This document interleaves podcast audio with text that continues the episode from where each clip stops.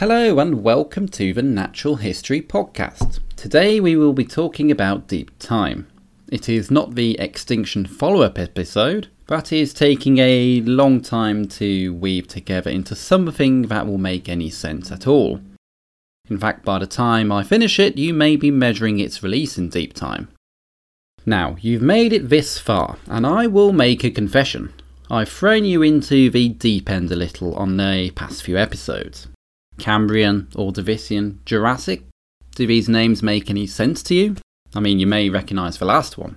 Well, we are going to be jumping around the expanse of geological time a lot, so having a brief understanding of where we are in time is going to help you keep an idea of what died when, which volcano erupted, and when that big meteorite did arrive.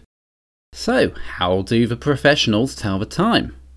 Apart from a quick glance at their watch, the geologists, who are the people who study rocks, and the paleontologists, the chaps who dig up dinosaurs, use something called deep time. Deep time is not a variation on the 24 hour clock. In fact, it doesn't move at all. It is more of a timeline of Earth's history, only an extremely long one. If you were to boil an egg using deep time, by the time you came back, it would be fossilised. To get an idea how long we are talking about, the Earth is 4.5 billion years old. If we were to turn a second into a year, 1 million seconds is the equivalent of 11 days. 1 billion years is the equivalent of 32 years, which means the Earth is 144 years old in seconds. So, deep time is a timeline, a sequence of events that starts from the birth of the Earth and goes right up to the modern day. Now, take a moment to look at the show notes or even ask your local search engine, Geological Timeline, and look under Images. You'll be greeted by a lot of colourful charts. They all vary a little but do the same thing. They start at the bottom left hand corner and work their way up, then move on to the next column and work their way up again. There are usually two columns, but sometimes it's three or four. So, I hope you're looking at a timeline now, as it's going to make this an awful lot easier. Got one to hand? Good. The first thing you'll notice is that there is not one word of English on it. It is technical gibberish. The scale is broken up into four different sections eons, eras, periods, and MA. Starting from the bottom, we have our first eon, the Cryptozoic. In this eon, we have the first 4.1 billion years of history. The name means invisible life, and going back to our second scale, that is 131 years. The reason for the name Cryptozoic is because when the pioneers of geology began to study the rocks and fossils, they noticed a boundary in the rock records. Rocks older than 500 million years had no fossils in them. Rocks younger than 500 million years were teeming with fossils. The fossil filled eon is called the Phanerozoic, and that means visible life.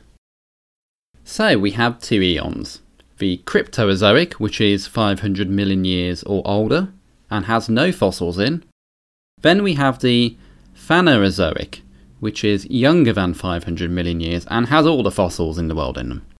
From the two eons, we can divide Earth's history down even more into three eras the Paleozoic, Mesozoic, and Cenozoic. There is that word again, zoic, life. So we have the Paleozoic being old life, Mesozoic being middle life, and Cenozoic, you guessed it, new life.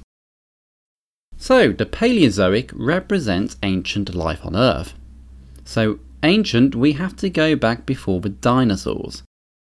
The eon lasted around 300 million years, and in that time we see life take off.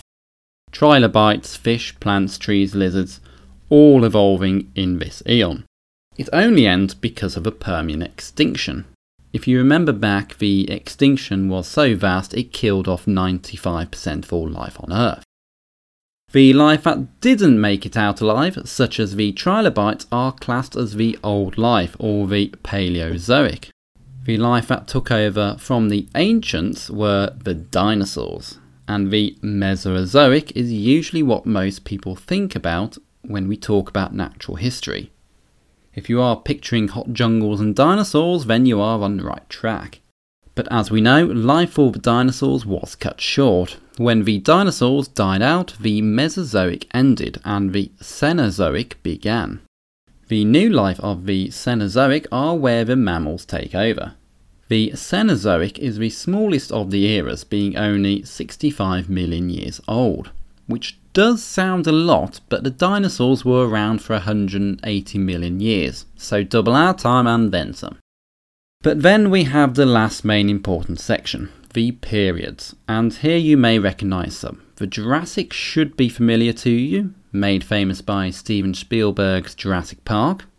And if you haven't heard of that, then you really need to get out more especially as it's coming from a man who makes podcasts about natural history for fun. There are 12 periods, 13 if you count the Precambrian. But these periods are the most useful part of the whole scale. They really divide the story of Earth's history into nice little chunks, as each is completely unique. For instance, the Cambrian was a time for life experimentation how best to design a body. Think Mr. Potato Head.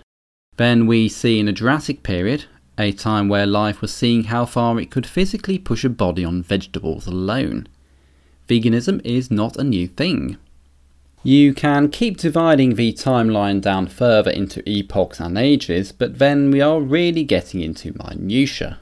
Finally, you may see MA or MA on the timeline. It is not using your mother as a unit of time measuring, but instead it stands for millions of years. And that is all there is to it, really. The most useful part of the whole timeline are the periods, and that is what most museums, books, and podcasts will refer to when talking about natural history. You can, to some degree, just disregard the rest, to be honest.